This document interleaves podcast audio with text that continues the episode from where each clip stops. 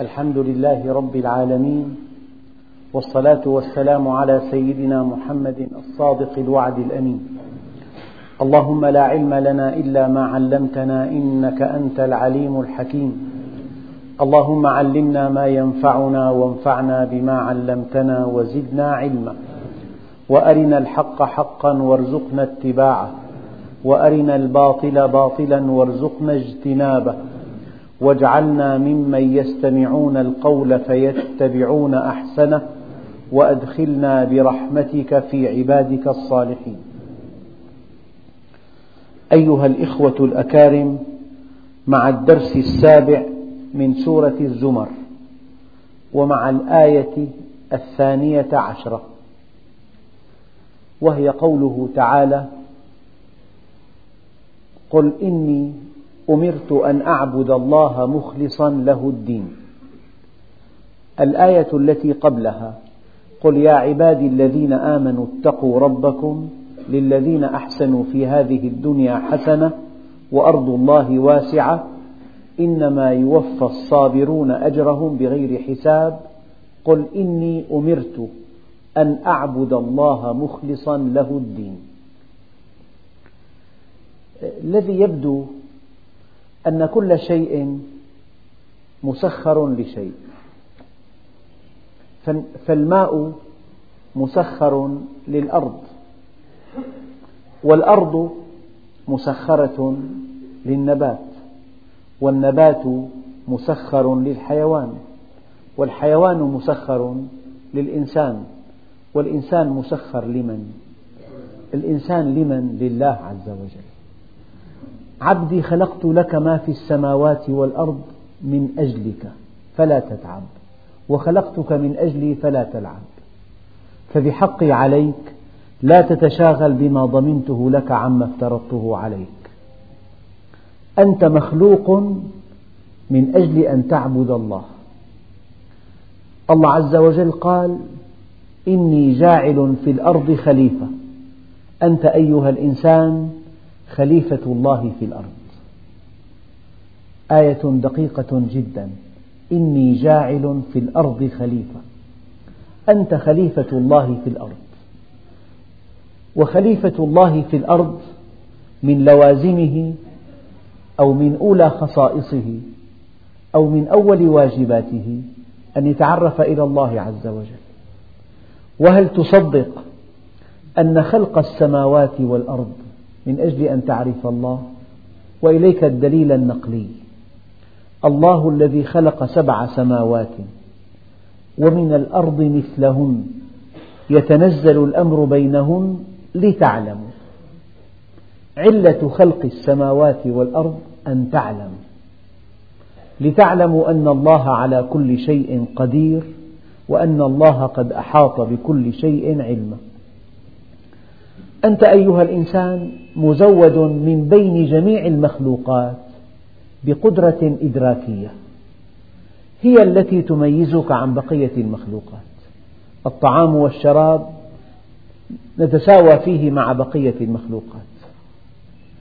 النوم العمل المتعة الملذات كل المخلوقات على نوع أو على شيء من خصائص الإنسان إلا أن الإنسان يتميز على بقية المخلوقات بهذا العقل الذي زوده الله به. فالقوة الإدراكية إن لم نستخدمها فقد احتقرناها. والدليل أن الله عز وجل يقول ومن يرغب عن ملة إبراهيم إلا من سفه نفسه. هذا الذي لا يفكر لا يعقل لا يطلب العلم لا يبحث عن سر وجوده لا عن مهمة وجوده.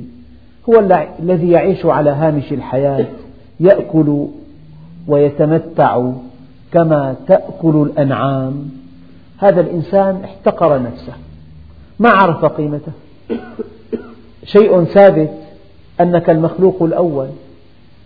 إنا عرضنا الأمانة على السماوات والأرض والجبال فأبين أن يحملنها وأشفقن منها وحملها الإنسان. أنت المخلوق المكرم. ولقد كرمنا بني آدم وحملناهم في البر والبحر ورزقناهم من الطيبات وفضلناهم على كثير ممن خلقنا تفضيلا. فأنت خليفة الله في الأرض وأنت المخلوق الأول والمخلوق المكرم وأنت الذي قبلت حمل الأمانة وأن كل شيء خلق من أجلك وسخر لكم ما في السماوات وما في الأرض جميعا منه أنت مخلوق لماذا؟ من أجل أن تعرفه من أجل أن تصل إليه من أجل أن تقبل عليه من أجل أن تسعد بقربه من أجل أن تكون نموذجا للمخلوقات فلذلك جاء الأمر الإلهي قل إني أمرت أن أعبد الله مرة ثانية عبادة الله عز وجل لها معنيان. فيها معنى الخضوع وفيها معنى الحب. فالذي خضع لله عز وجل ولم يحبه ما عبده. والذي أحبه ولم يخضع له ما عبده. تعصي الإله وأنت تظهر حبه ذاك لعمري في المقال شنيع. لو كان حبك صادقا لأطعته. إن المحب لمن يحب يطيع. فيا أيها الأخ الكريم ينبغي أن يبقى في ذهنك أن العبادة هي في الأساس طاعة وميل. طاعة بلا ميل تسمى طاعة وميل بلا طاعة يسمى نفاق. كلام فارغ هذا لأن الإيمان بلا عمل جنون. والعمل بلا إيمان لا يكون. الإيمان بلا عمل جنون والعمل بلا إيمان لا يكون. إذا العبادة طاعة وحب.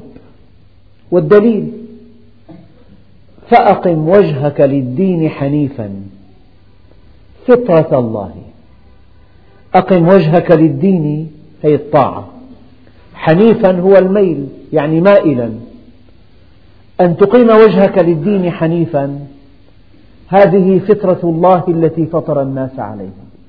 يعني يا أيها الإخوة الأكارم في بنفسنا حاجة لا يلبيها إلا الإيمان. في بعقلنا فراغ لا يملأه إلا الإيمان.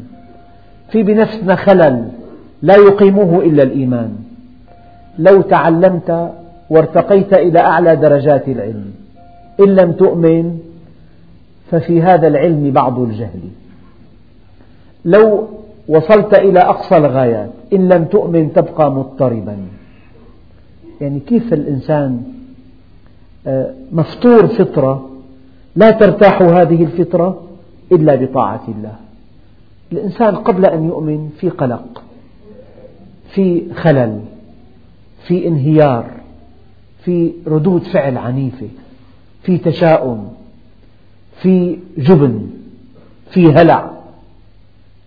النفس لا تستقر ولا تتوازن ولا تسعد ولا تطمئن إلا بمعرفة الله وطاعته. لذلك أنت إذا آمنت بالله واستقمت على أمره فقد أرحت نفسك وأرحت الناس. استقرت نفسك وكل واحد منكم أنا أسأله هذا السؤال. وازن بين حالتك قبل أن تصطلح مع الله وبعد أن اصطلحت مع الله. قبل أن تصطلح هناك أمراض نفسية كثيرة. هناك خلل. هناك قلق عميق. هناك تشاؤم. أما إذا أما إذا عرفت الله عز وجل تشعر براحة ما بعدها راحة. ما هي هذه الراحة؟ راحة الفطرة. يعني الفطرة هلا مثلا مركبة ضع فيها وقود غير بنزين اضطربت المحرك لم يعمل أو ينفجر. أما إذا وضعت لها الوقود الذي صمم لها تعمل بانتظام. الوقود المصمم لهذه المركبة يجعلها تعمل بانتظام. تستريح بها وتريح الآخرين. أما وقود آخر هذا الوقود قد يؤدي إلى انفجار المحرك وقد يؤدي إلى أنه لا يعمل وقد يعمل ببطء وقد يعمل ويقصر عمره. أما إذا أردت أن يعمل وفق الخطة المرسومة فاستعمل لها الوقود المناسب. فكما قلت لكم يعني أنت كإنسان من أرقى المخلوقات لك عقل هو قوة إدراكية يعد العقل أو الدماغ أعقد ما في الكون.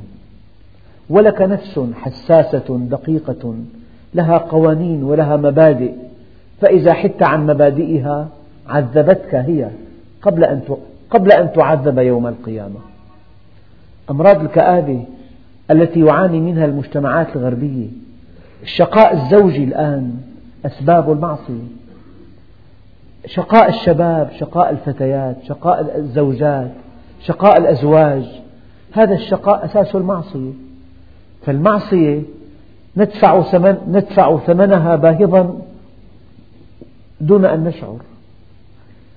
والطاعة نقبض ثمنها دون أن نشعر. فالطاعة من ثمارها الطمأنينة. هذه السكينة التي وصفها الله عز وجل في القرآن الكريم.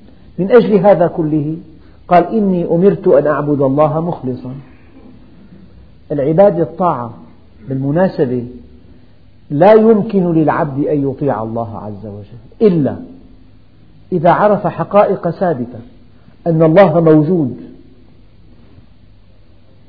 يعني في شخص وجود الله ليس داخلا في حساباته يتحرك ويتصرف وقد يغفل عن وجود الله.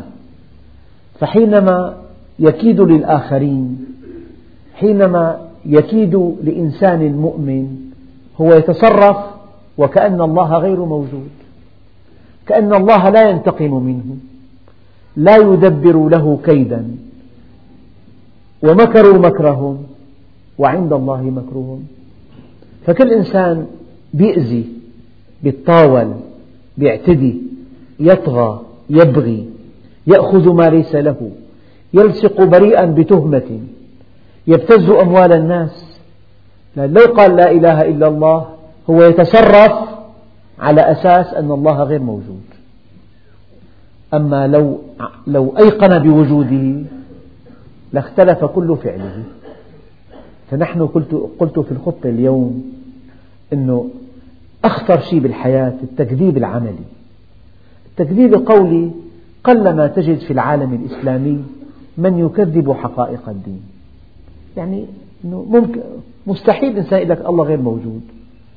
لكن هناك عشرات بل مئات بل ألوف بل مئات الألوف بل ملايين من المسلمين يتصرفون وكأن الله غير موجود. نحن نريد أن يشعر المؤمن أن الله موجود. إنهم يكيدون كيدا وأكيد كيدا. نسيان الثاني أنت. إنهم يكيدون كيدا وأكيد كيدا. ويمكرون ويمكر الله والله خير الماكرين. معنى ذلك الإنسان إذا تصرف على أساس أن الله غير موجود فهو غير مؤمن. ولو قال بلسانه أنا مؤمن. ضربت مثل. أنت زرت طبيب عالجك. وصف لك وصفة. صافحته. وقلت له شكرا لك يا دكتور أو يا حكيم. وصفته باسم الطبيب. وصافحته. وضغطت على يده. ونقدته أجرته. لكن لمجرد أنك لا تشتري الدواء الذي وصفه لك فهو لا يرقى في مستوى لا يرقى عندك إلى مستوى الطبيب الناجح. عدم شرائك الوصفة تكذيب لعلمه. ولو طبقت كل أساليب التعظيم والتبجيل والاعتراف بالفضل والتوقير هذا كله لا يقدم ولا يؤخر. إذا أنت لن تعبد الله إلا إذا آمنت بوجوده وإلا إذا كان إحساسك بوجوده دائما في البيع عم تبيع امرأة قد تستغل جهلها تبيع طفلا صغيرا إن استغللت صغره وجهالته وبعته بضاعة سيئة بثمن مرتفع فاعلم علم اليقين أنك تبيع هذه البيعة وكأن الله غير موجود. فالإيمان بالله ليس كلمة تقولها إبليس قالها قال ربي فبعزتك لأغوينهم أجمعين. إذا هذا الاعتراف الشكلي لا قيمة له بل إن الالتجاء إلى الله عز وجل وقت الشدة أيضا لا قيمة له إن لم تكن مستقيما على أمره في أيام الرخاء. كل مخلوق حينما يسقط في يده يرجو الله عز وجل. شيء طبيعي جدا. حتى الكفار حتى الملحدون إذا ركبوا في البحر أو ركبوا طائرة وأصبح الخطر قريبا يقولون يا الله أنت نحن نريد إيمانا مستقرا في الرخاء. نريد أن تشعر أن الله موجود في حركاتك وسكناتك في نشاطاتك. فلا بد من أن تؤمن أن الله موجود وأن الله واحد. ما في إله آخر. ما في إنسان على وجه الأرض بإمكانه أن يفعل شيئا. لا نفعا ولا ضرا ولا ضرا أبدا. الأمر كله بيد الله. موجود وواحد وكامل. عادل يعني رحيم حسيب بالمرصاد رقيب سميع مجيب قدير هذا الإيمان. أن تؤمن به موجودا أن تؤمن به واحدا أن تؤمن به كاملا هذا الإيمان الصارخ الواضح الملموس الذي يتغلغل في كيانك كله. هذا الإيمان الذي يحملك على طاعة الله. تراقب الله. لا تقبل درهما حراما ولا مثقالا من درهم لأن الله يراقب. ولا تبتعد كثيرا. أنت إذا كنت في حضرة إنسان تجله لا تستطيع أن تفعل أمامه شيئا لا يرضيه. مع إنسان يعني أحيانا الإنسان يراقب يقول لك هذه الصالة مراقبة. مرة دخلت لمحل تجاري وجدت جهاز تلفزيون أمام مدير المحل وعلى الشاشة صورة محاسب. سألته قال المحاسب فوق في كاميرا مراقبة. هذا إذا مراقب دائما لا يستطيع أن يفعل شيئا خلاف تعليمات المدير. فإذا إنسان راقب إنسان تلاقي في انضباط. فكيف لو شعرت أن الله رقيب عليك؟ إن الله كان عليكم رقيبا. إذا العبادة هي طاعة مع الحب. لأن الطاعة لأن الله عز وجل خلقك من عدم فهذه نعمة الإيجاد وخلقك وأمدك بكل ما تحتاجه فهذا مقام الربوبية. وسيرك لصالحك. هذا مقام الألوهية. فالله عز وجل هو الجهة الوحيدة التي ال الذي ينبغي أن تمحضه كل الحب كل الولاء. فالإنسان مخلوق لله عز وجل. يعني باللغة الدارجة الإنسان حوينته يبيع نفسه لغير الله عز وجل. إن الله اشترى من المؤمنين أنفسهم وأموالهم. ذكاءك طلاقة لسانك خبرتك عضلاتك وقتك علمك مالك يكون مبذول لجهة غير الله أنت الخاسر الأكبر. أنت الخاسر الأكبر. إذا وظفت حظوظك التي منحك الله إياها في سبيل الشيطان أو في سبيل الدنيا. فالإنسان ينبغي أن يكون لله. نعم. هي أول معنى. قل إني أمرت أن أعبد الله. العبادة هي الطاعة مع الحب. لكن القلب له عبادة. الأعضاء لها عبادة. العين تعبد الله بأن تغض عن محارم الله. الأذن تعبد الله. العين تعبد الله بشيئين بشيء إيجابي وشيء سلبي. في الإيجابي أن ترى آيات الله. أمرت أن يكون صمتي فكرا ونطقي ذكرا ونظري عبرة. يجب أن ترى العين آيات الله عز وجل وأن تغض عن محارم الله. هذه عبادة العين. الأذن ينبغي أن هذا الجهاز المعقد الذي يحار به الأطباء وحتى هذه الساعة الأطباء لا يعرفون الفرق بين النغم وبين الضجيج. كيف أن هذه الأذن تستمتع بالنغم وتنفر من الضجيج؟ قنوات واتصالات وعظيمات وغشاء طبل ومرونة بالغة في هذا الغشاء وقناة ملتوية وصيوان متعرج ليجمع الأصوات. الأذن وحدها تحتاج إلى مجلدات. من أجل أن تستمتع بالصوت. فهذه الأذن تعبد الله فيها بأن تصغي إلى الحق وتعبد الله فيها بأن تمتنع عن سماع الغناء. فالأذن تعبد الله بها والعين تعبد الله بها واليد تعبد الله بها وهذا اللسان تعبد الله به وهذا الدماغ تعبد الله به تعمله في الحق لا بالباطل.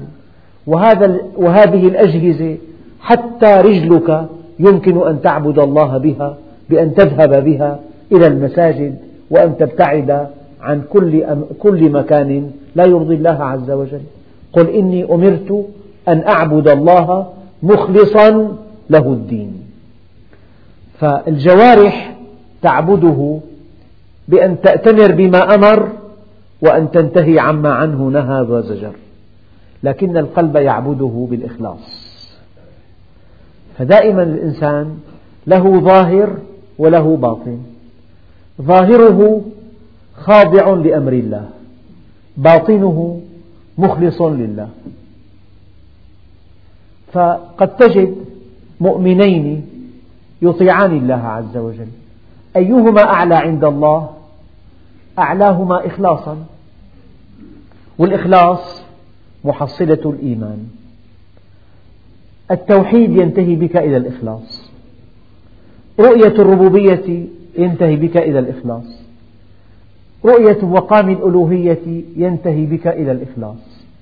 فمحصلة الإيمان بالله خالقا وربا ومسيرا محصلة الإيمان بالله موجودا وواحدا وكاملا محصلة رؤية يد الله وحدها تعمل في كل شيء. محصلة كل هذا الإيمان أن تخلص لله عز وجل. فقل إني أمرت أن أعبد الله مخلصا له الدين. الدين يعني الخضوع فلان دان. الدينونة الخضوع. أنا مدين لفلان. فالدين في الأساس الخضوع. فالدين لله. الخضوع لله. فمن خضع تقدموا أيها الإخوة. لغير الله عز وجل فقد أخطأ الهدف وضل الطريق. خضوعك لا ينبغي أن يكون إلا لله وحده. لا يليق بك أن تعبد غير الله. ليس في الكون كله جهة تستأهل أن أن تعبد من دون الله. هو أهل التقوى وأهل المغفرة. الدين لله يعني الإنسان يخضع لمن؟ لو صورنا إنسان يحمل شهادة عليا وعينا بمكان المدير يحمل ابتدائية هل يخضع هذا لهذا؟ مستحيل بيتنافسوا بيتطاول عليه أنه دونه طيب لو كلفنا رتبة متدنية أن تقود رتب عالية هل يخضعون له؟ ما يخضعوا له يستعلون عليه ينتقدونه. أما مجند أمام أعلى رتبة يخضع مثلا طالب أمام أعلى شهادة علمية يخضع فالإنسان لا يخضع إلا لعظيم. من طبيعة الإنسان لا يخضع إلا لمن هو أقوى منه لمن هو أعلم منه لمن هو أكمل منه. يا الله عز وجل مطلق. شو معنى مطلق؟ يعني نهاية القوة. القوة غير المحددة. قوة البشر محدودة أما الله عز وجل قوته غير محدودة. عدالته غير محدودة. معنى مطلق يعني كل شيء أعلى شيء. فمن هو الذي ينبغي أن تخضع له؟ هو المطلق. علمه مطلق. قدرته مطلقة. رحمته مطلقة. لطفه مطلق. فالإنسان لا يخضع إلا لمن هو أعظم منه. أعظم العظماء الله جل جلاله. ملك الملوك الله جل جلاله. أحكم الحاكمين الله جل جلاله. أحسن الخالقين الله جل جلاله. فله الدين. يعني الإنسان يكون مغبون كثيرا لو خضع لغير الله. لأنه غير, غير الله عز وجل عاجز ضعيف. الله عز وجل يعلم والبشر لا يعلمون. والله يعلم وأنتم لا تعلمون. الله عز وجل قوي والبشر ضعاف. الإنسان تحت رحمة يعني تحت رحمة الله عز وجل. فكل شخصيته اللامعة تنتهي لو تعطلت أعضاؤه لو تخثرت نقطة دم في شرايين دماغه انتهى. فالإنسان قوي بالله لكن من دون إمداد الله ضعيف. عالم بالله. إذا حجب الله عنه علمه صار جاهل. آه، حكيم بالله. إذا سلب منه لبه أصبح أخرقا. فله الدين. في الآية ما أجملها قل إني أمرت أن أعبد الله. مخلصا له الدين. وأمرت لأن أكون أول المسلمين. يعني الإنسان لا ينبغي أنه يقبل بالمرتبة الدنيا. علو الهمة من الإيمان. لماذا في الدنيا تحب الأكمل لو اشتريت حاجة وفيها خلل والله بدل لي إياها. لماذا؟ تحب الكمال. لو كان حاجة سعرها رخيص يعني إذا كان الأسطر غير متوازية والله بدل لي إياها. أيام بيكون الغلاف الخارجي الذي سوف ترميه بعد قليل يعني غير مستقيم. والله بدل إياها. هذه طبيعة النفس تحب الأكمل. ما دام الإنسان يحب الكمال فعليه أن يحب الله عز وجل لأنه هو الكامل الذات الكاملة. فأمرت لأن أكون أول المسلمين. لماذا في الدنيا تحب الكمال؟ تحب البيت الأوسع. إذا خطبت تختار الأجمل. إذا اشتريت دكانا تختار الأكمل. لماذا في كل حاجاتك تختار الأجد والأغلى والأقوى والأثمن هذه طبيعة الإنسان. مفطور على حب الأكمل. يا الله عز وجل لماذا نحن نبتغي الكمال في الدنيا؟ ونقنع بمرتبة وراء باب الجنة كما يقول الجهلاء في الآخرة. لما لا يكون الإنسان عالي الهمة؟ النبي الكريم ورد عنه أن علو الهمة من الإيمان. الطموح الله عز وجل قال وفي ذلك فليتنافس المتنافسون. هنا التنافس. أما أهل الدنيا يتنافسون في بيوتهم في ولائمهم. في ألبستهم في مركباتهم في, قصورهم في حدائقهم في أرصدتهم في بذخهم في لهوهم في فجورهم. لكن أهل الإيمان يتنافسون في طاعتهم لله عز وجل. يتنافسون في طلبهم للعلم. المؤمن غيور لكن هذه الغيرة يحبها الله ورسوله. يغار من إخوانه أن يسبقوه. يتنافس مع إخوانه تنافسا شريفا. تنافس مع أخيك. كن أنت الأول في حفظ كتاب الله في فهم كتاب الله في تعليم كتاب الله في توظيف طاقاتك في سبيل الله. هذا الذي يطلب الأدنى يخالف الفطرة. فطرة الإنسان تطلب الأعلى. نعم. قال وأمرت لأن أكون أول المسلمين. لكن هنا في نقطة دقيقة جدا. وهي أن الأفعال من الله عز وجل. لماذا ربنا عز وجل قدر على يد إنسان هذا العمل ولم يقدر على يد هذا الإنسان؟ لماذا أعطى هذا ومنع هذا؟ قال الأفعال فعل الله. أما الشيء الذي يحرك الأعمال هي النوايا الطيبة والإخلاص لله عز وجل. فالمؤمنين يرتقيان عند الله بحسب إخلاصهما لا بحسب أفعالهما لأن أفعالهما من الله عز وجل. فكلما نويت عملا صالحا الله عز وجل قدر لك هذا العمل. فكأن الأعمال التي أجراها الله على يديك تعبر عن نواياك. تعبر عن طموحك تعبر عن إخلاصك. إذا وأمرت لأن أكون أول المسلمين. ومع هذا الأمر العظيم أن يعبد النبي ربه وأن يكون الأول قال قل إني أخاف إن عصيت ربي عذاب يوم عظيم. إذا كان النبي عليه الصلاة والسلام كما يخبر الله عنه قل إني أخاف إن عصيت ربي عذاب يوم عظيم. إذا هذا مقياس دقيق. لا الإنسان يدعي أنه مؤمن.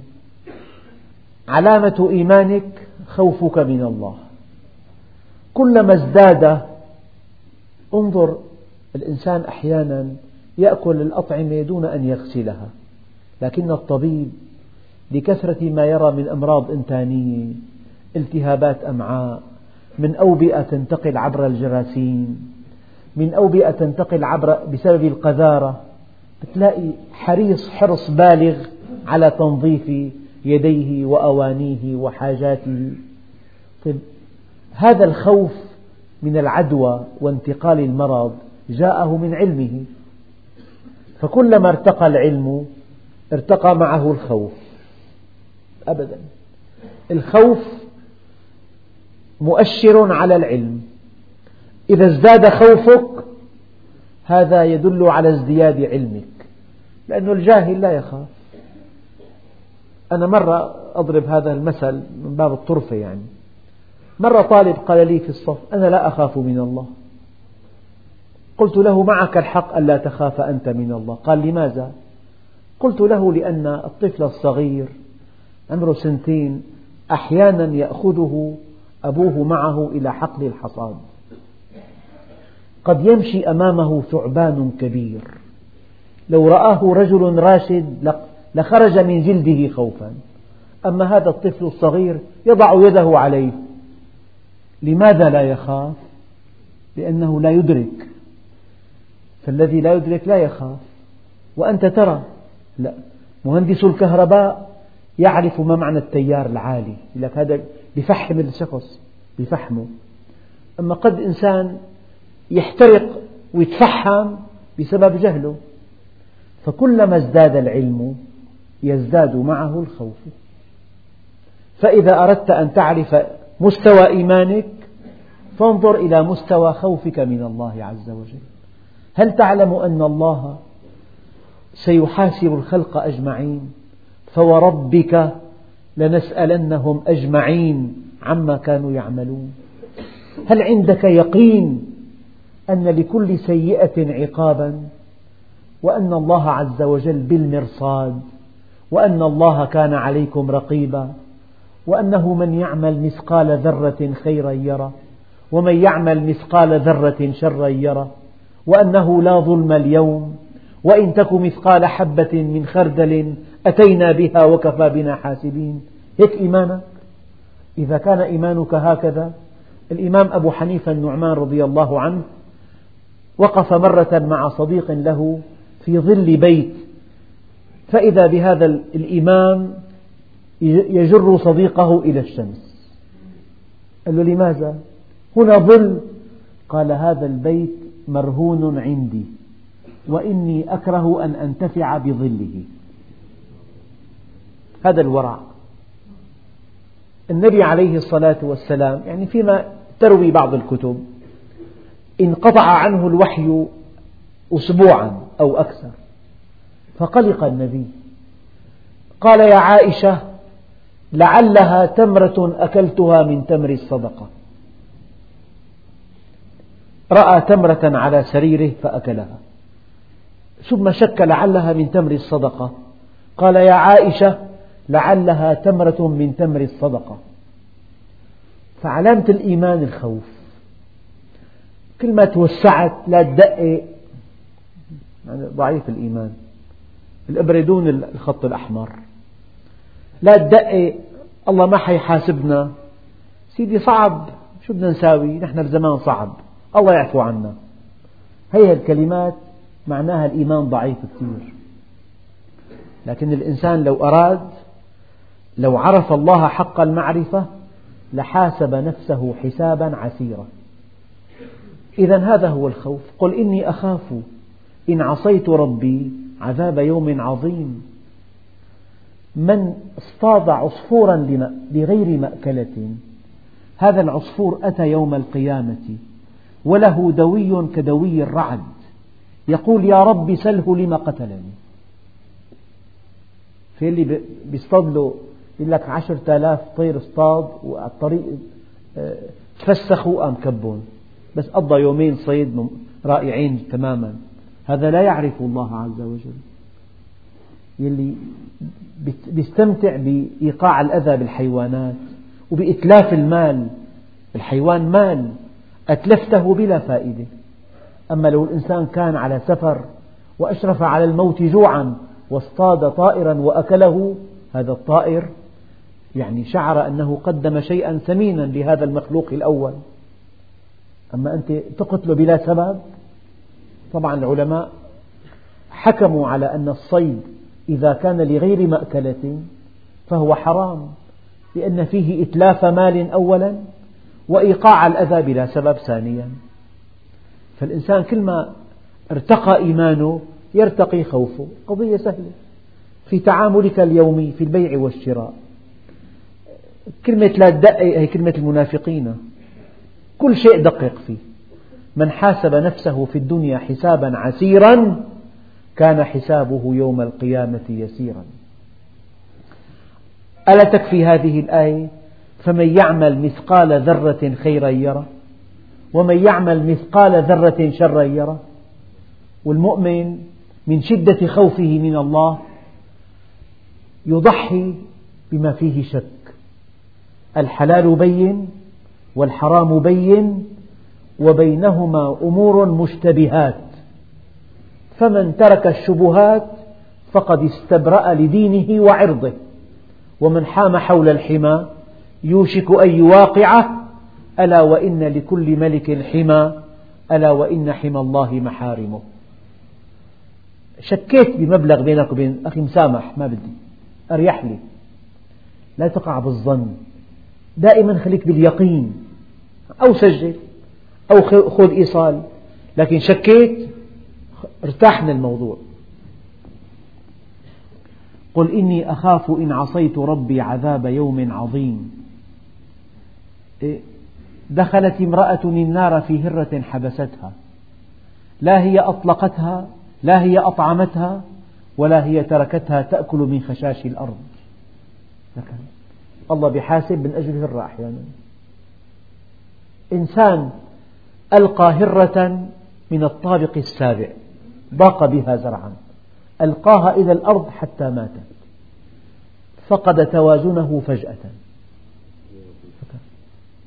الله كبير وحسابه دقيق وربنا عز وجل إن بطش ربك لشديد لما الإنسان بيأذي المخلوقات إذا كان إيذاء الهرة سبب لدخول النار فكيف بإيذاء الإنسان المكرم؟ أن تخيفه أو أن تأخذ ماله أو أن تذله أو أن تغتابه أو أن تنال منه أو أن تحرجه. هذا كله محاسب عليه الإنسان. قل إني أخاف إن عصيت ربي عذاب يوم عظيم. إذا كان هذا حال النبي فما حال أمته من بعده؟ النبي وما أدراكم ما النبي؟ المخلوق الأول الذي عرف الله الذي أحبه الذي أمضى كل حياته في طاعته وفي خدمة خلقه وفي نشر دينه يخاف إن عصى الله عذاب يوم عظيم. فنحن إن لم نخف فنحن مرضى. الذي لا يخاف من الله مريض يحتاج إلى معالجة. لذلك ركعتان من ورع خير من ألف ركعة من مخلط. من المخلط؟ الذي خلط عملا صالحا وآخر سيئا. ركعتان ركعتان من ورع خير من ألف ركعة من مخلط. ومن لم يكن له ورع يصده عن معصية الله إذا خلا لم يعبأ الله بشيء من عمله. مقياس استقامتك وأنت وحدك. مقياس استقامتك فيما بينك وبين الله. أخي والله أنا في علي دين أديته الحمد لله. أنا صاحب ذمة. إيه، كاتب سند أنت. وعامل إيصال وفي عليك شهود وخصمك بلوى أديت هذا سلوك مدني. لكن هل تعلم من ما هي الأمانة؟ إنسان أعطاك مئة ألف. ولم يعلم أحدا. ولم يأخذ منك إيصالا. وتوفاه الله. لست مدانا أمام أحد. ولا يستطيع أحد في الأرض أن يسألك سؤالا واحدا. جئت بالمال وطرقت باب الورثة وقلت لهم لوالدكم عندي هذا المبلغ خذوه. هذه الأمانة ألا تكون مدانا أمام الخلق. حينما يكون الإنسان مدان للخلق فإذا دفع فقد دفع خوفا من الخلق. لكن البطولة أن تؤدي ما عليك تجاه الحق. لذلك الصيام هي عبادة الإخلاص. الآن الحمد لله الوقت لطيف لكن تذكروا أيام الصيف. الصيام في شهر آب أو شهر تموز النهار سبعة عشر ساعة. الإنسان دخل إلى الحمام وفي حنفية عداد. ما الذي يمنعه أن يشرب؟ إيمانه أن الله مطلع عليه. غض البصر ليس في الأرض كلها أمر أمر وضعي ولا قانون يأمر بغض البصر. إنك إن سرت في الطريق ورأيت امرأة سافرة فغضضت بصرك عنها ما الذي حملك على ذلك؟ إيمانك بالله إخلاصك له حبك له فقط.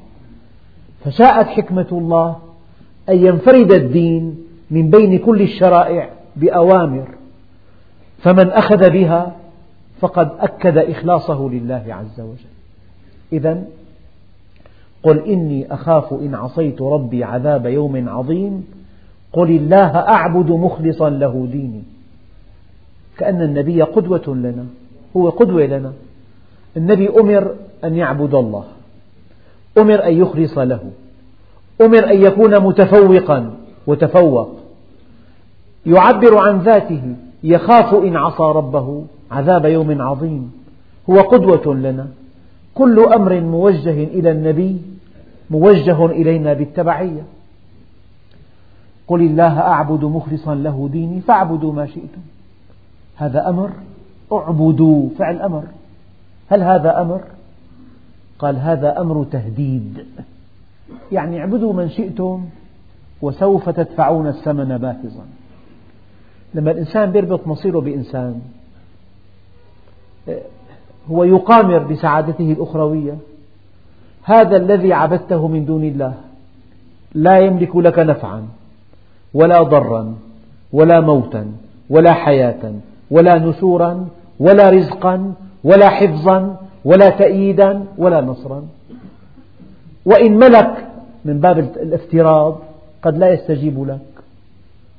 وإن استجاب قد لا يسمعك. لو أنه يملك شخص قوي يعطيك. لكن أنت في في وضع حرج كيف أتصل به؟ في الصحراء. لو اتصلت به ولم يستجب لم تستفد شيئا. إذا إن تدعوهم لا يسمعوا دعاءكم. طيب ولو سمعوا ما استجابوا. فإذا آمنت أن ما سوى الله لا يملك لا النفع ولا الضر ولا الموت ولا الحياة ولا الرزق ولا التوفيق. ما من مشروع على وجه الأرض إلا ويحتاج إلى توفيق. ويؤتى الحذر من مأمنه. ولا ينفع ذا الجد منه الجد.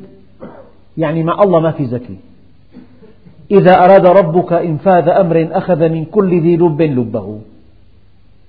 إذا أراد ربك إنفاذ أمر أخذ من كل ذي لب لبه. إذا أنت علاقتك مع الله وحده. حتى لو استطعت أن تنتزع من فم النبي حكما بصالحك. ولم تكن محقا لا تنجو من عذاب الله. لعل أحدكم ألحن بحجته من الآخر. فإذا قضيت له بشيء فإنما أقضي له بقطعة من النار. علاقتك مع الله فقط. معك في بيتك في غرفتك في سفرك في معاملاتك في حساباتك. ممكن تضيف صفر. وفلان في غفلة. في القياس معك وهو معكم أينما كنتم. معكم بعلمه. فإذا كنتم مؤمنين معكم بتوفيقه مع كل مخلوق بعلمه. أما إذا كنت مؤمنا به مستقيما على أمره هو معك بالتأييد والنصر والتوفيق والحفظ. وإذا كان الله معك فمن عليك وإذا كان عليك فمن معك. كل السعادة في معرفة الله كل التوفيق في الاستقامة على أمره. وانظر كيف أن الأمور تدور لصالح المؤمن والعاقبة للمتقين. من عمل صالحا من ذكر أو أنثى وهو مؤمن فلنحيينه حياة طيبة. آيات كثيرة. إن الذين قالوا ربنا الله ثم استقاموا تتنزل عليهم الملائكة ألا تخافوا ولا تحزنوا. وأبشروا بالجنة التي كنتم توعدون. فاعبدوا ما شئتم. يعني اعملوا كثروا افعلوا ما تشاءون. كل شيء بثمنه. أبدا. فاعبدوا ما شئتم من دونه. قل إن الخاسرين الذين خسروا أنفسهم وأهليهم يوم القيامة. ألا ذلك هو الخسران المبين. الإنسان يخسر بيت أيام. بيعوضه. في تجار فلسوا خمس مرات. بعد التفليسة بينهض بيشتغل. فكل خسارة ممكن نتلافاها أو ممكن نربح بعدها ليست خسارة. لكن الخسارة الحقيقية أن يخسر الإنسان ذاته. بيقول لك واحد فلس. بيقول لك الله كريم. أنت خيرك لقدام. ماشي الحال. بيرجع بيشتغل بيتدين مبلغ بيتاجر بيربح بيوفي ديونه بيمشي حاله. أما إذا هو مات انتهى. فأكبر خسارة أن تخسر ذاتك. هون الذات معناها لما الإنسان يأتي للدنيا ويغادرها دون أن يعرف الله ودون أن يستقيم على أمره فقد خسر نفسه في الآخرة. يعني استحق النار. فالإنسان حينما يخسر مكانه في الجنة أنت كإنسان خلقت للجنة أنت كإنسان خلقت للجنة. فإذا لم تؤمن خسرت هذا المقام في الجنة وهو أكبر خسارة. أكبر خسارة على وجه الأرض أن تخسر مقامك في الجنة. يعني خسرت ذاتك خسرت نفسك. قل إن الخاسرين الذين خسروا أنفسهم وأهليهم. يعني أنت جعلك أب الله عز وجل. جعل لك زوجة لك أولاد لك بنات لك أصهار. هؤلاء في الأساس من أجل أن يكونوا زادك إلى الله عز وجل. من أجل أن تهديهم إلى الله أن تعينهم على دينهم. فوجد الكافر نفسه كان ضال مضل. فاسد مفسد. منحرف وحمل ابنه على الانحراف. لذلك فوق مصيبته أنه كان ضال مضل. تقول له ابنته تقول ابنته يا رب العزة يا رب لا أدخل النار حتى أدخل أبي قبلي لأنه كان سببي. لكن فاليوم القيامة مو مشكلتك لحالك مشكلة الإنسان وذريته. ابنه علمه بمدارس أجنبية نشأ على الاختلاط والانحراف والزنا لكن أخذ دكتوراه. بنته قال لك أنا ما بحب قيد حريتها أطلقتها. هي بتقرر تتخذ قرار بشأن مصيرها. شيء خير إن شاء الله على الأب. أطلق لبنته حريتها. فسدت وأفسدت. يوم القيامة هؤلاء الأولاد الذين كان من الممكن أن يهتدوا إلى الله. لو كان أبوهم مؤمنا أبوهم حملهم على الكفر.